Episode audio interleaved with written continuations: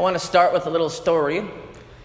It was last Sunday morning as we were driving down to North Carolina, and I fell asleep, which is not uncommon. I wasn't driving, by the way. Just let's make that clear. Was not driving. I was a passenger. Uh, fell asleep, and I woke up at 10:35 a.m. And then I turned to Brother Gary Dodd and I said, It's not too often that I get to take a nap during the church hour. and I'm like, it felt kind of good. And uh, he uh, said something to the effect of, Well, everyone else in the congregation gets to nap. So, uh, you know, it, it was finally your turn. So the, the preacher gets a turn to take a nap. Amen.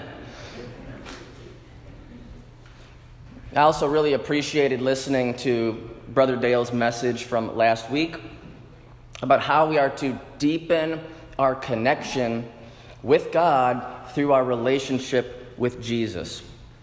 He encouraged everyone to draw near to Him. Yes, in this season of Lent, we are focusing on our journey with Jesus staying in step with our Savior. We've heard it said that the journey of a thousand miles begins with a single step. Every journey, no matter how long, starts with a single step in the right direction. We see in our scriptures today how a few simple fishermen decided to take that first step to follow Jesus. Let's go there together. Mark chapter 1 to read how their journey with Jesus started. As Jesus walked beside the Sea of Galilee, he saw Simon and his brother Andrew casting a net into the lake, for they were fishermen. Come, follow me, Jesus said, and I will send you out to fish for people. At once they left their nets and they followed him. When he had gone a little farther, he saw James, the son of Zebedee, and his brother John in a boat, preparing their nets. Without delay, he called them, and they left their father Zebedee in the boat with the hired men and followed him. Jesus was on a mission to find disciples who would not only believe in him, but that would follow him wherever he would go to be with him, to hear his teaching, to see his miracles, to see the power of the Father, the power of the kingdom released into the world. He wanted some disciples to follow. The fact that these men left their father's side and left the family business was a big deal. The honor code of respecting the parent, and especially in this culture, in this time, the father, this honor code was a big deal. And so for them to leave their father and this family business said a lot about their commitment to follow Jesus now. A commitment to a new way of life. This commitment of following, this commitment of following was not just for these fishermen, it's for us today. It's for us today. And so the first question for us to begin considering is have you responded to Jesus' call to come and follow? It's a decision of the heart, of the will. This is no whimsical decision. This is something that does not happen by accident. We need to know this. Just like those first fishermen, I've talked about that. This is a big deal, this step. Very intentional. It's the same with us. Something we need to decide yes, we're going to go on this journey with Jesus.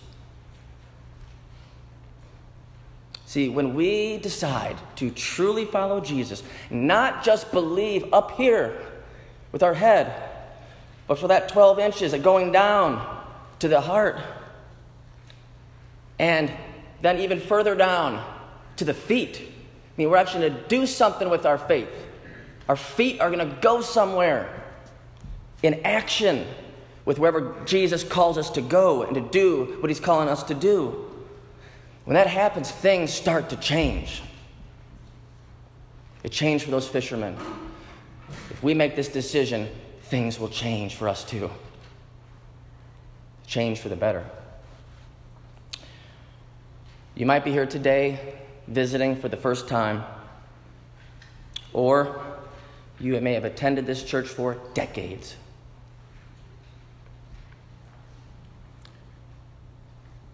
Maybe you realize today that you've had faith in Jesus, maybe at the head level.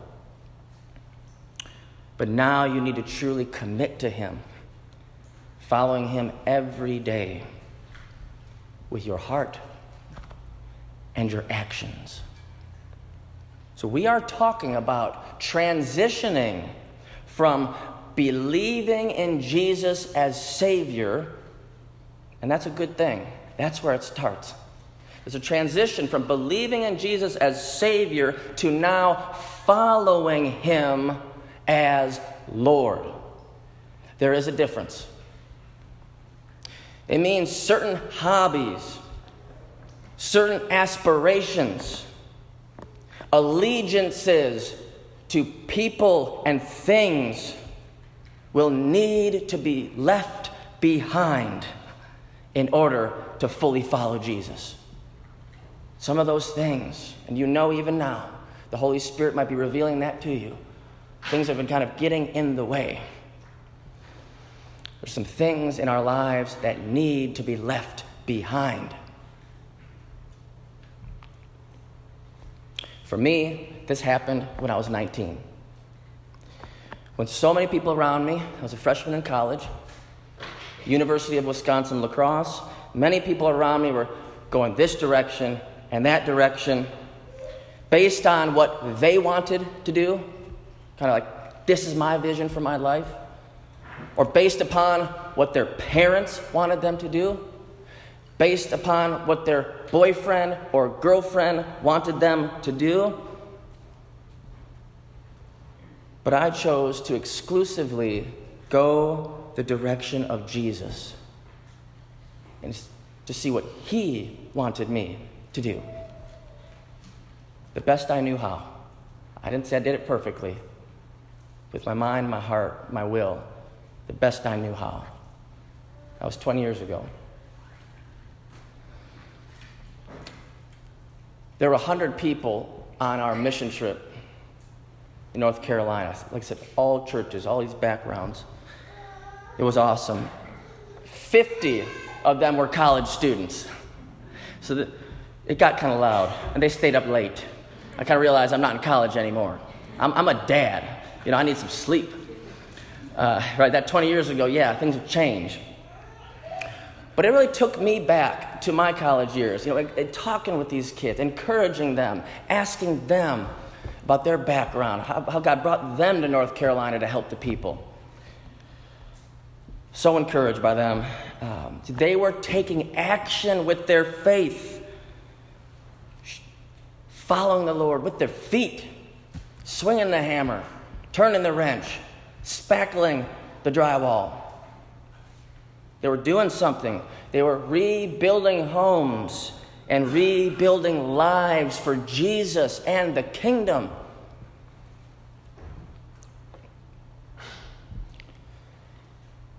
See, for too many people, making this kind of sold out commitment keeps getting delayed.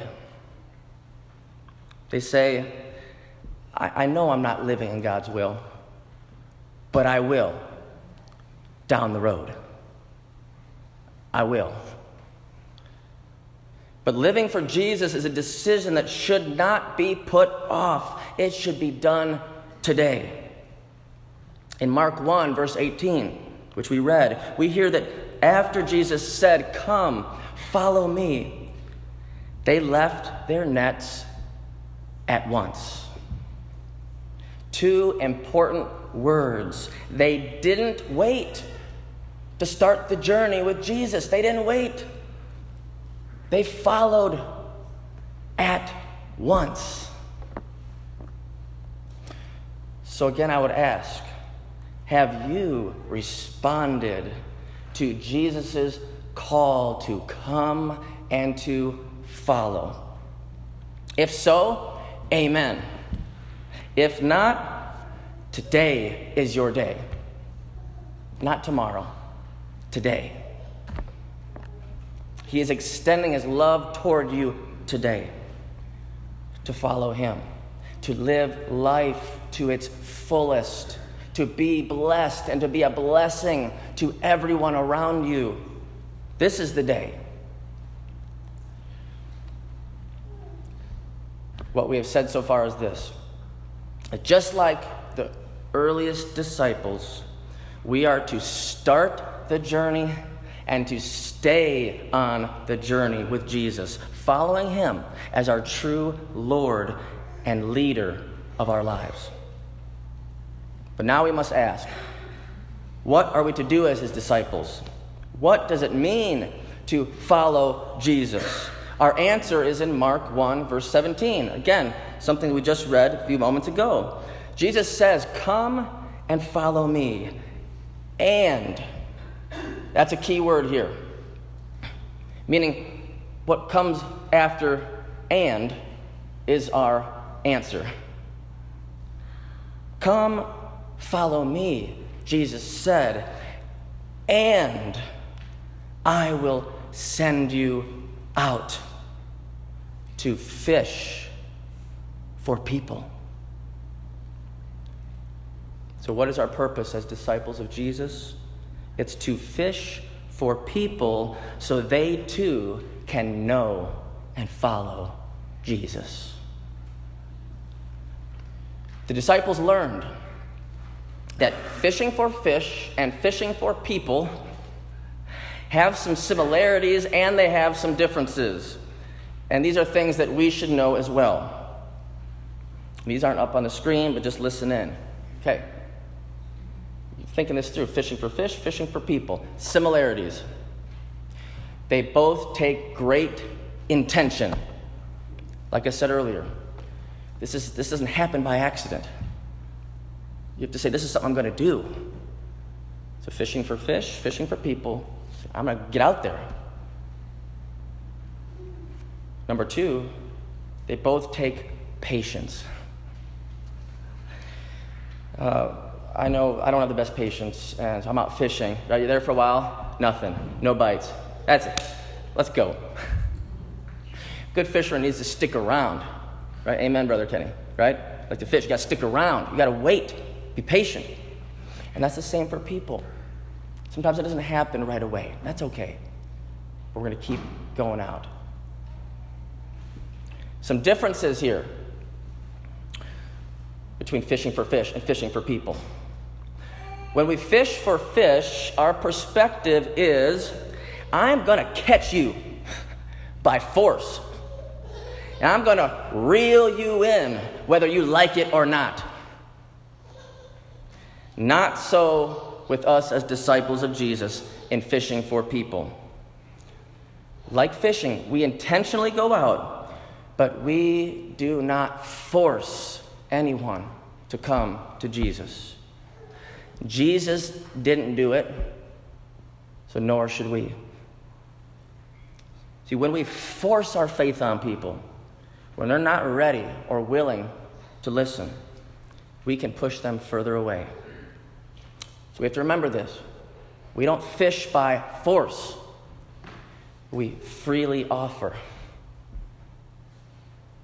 We freely offer it to all for them to accept by faith in their time. Like I said to some of the people down in North Carolina and in my devotion I gave down there, I say it to us up here. We need to simply love people toward Jesus. That's what we can do. Best we know how. We don't always have the right words, we don't do it right. But if we can say, I want to help love everyone towards Jesus, towards Him, towards the Savior, He'll know what to do. This is the best thing we can do for people on this side of heaven to help, help everyone know they have a home in heaven. And unlike the world where love is so bland, this is what I see in our culture.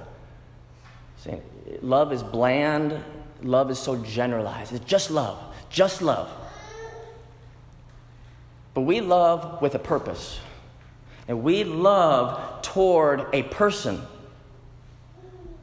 to fish for people and to bring them into the boat with Jesus means we don't fish with a hook, we fish with a handle.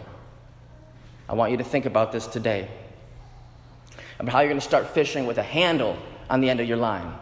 Want you to fish and cast out the handle of hope, saying to people, grab on, take hold and then they have the decision of whether they will take hold or not. But we will keep casting. Let that be true of us as a church and as God's people. We will keep casting that handle of hope for everyone to take hold. It means we're going to keep going out to the edge of the water, getting in the boat if we have to, going out to everyone who needs a new start, who needs a new life. So, as we close, here's a question to consider today and to reflect on this week. What shift do you need to make in your life to be more in step with our Savior? Maybe it's your day to rise up with renewed faith and courage to start following Jesus consistently every day. You're saying, I'm going to go His way now. Not my own way, not anyone else's way. I'm going Jesus' way. For He says He is the way and the truth and the life. Or maybe for you, getting in step with Jesus means that you will not neglect any longer your calling to fish for people. You're going to say, This is what Jesus says, I'm going to do it.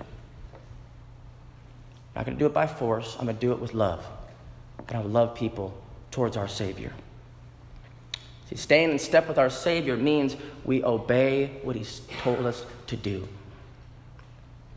That we are to love people enough to cast out our line with that handle of hope on the end. Cast it out again and again through our words and our deeds, through our lives. And that others would know, that they would know without a shadow of a doubt that Jesus loves them and that we love them. And that we're going to walk together on this journey with Jesus. Let's pray. Lord, help us today to follow. Lord, help us to make that sold out commitment. We won't do it perfectly, but today in our hearts, whoever needs to say that yes to you, they say, Yes, Jesus, I am yours now. Take me, make me, shape me, mold me. I want to follow you now, follow you all my days,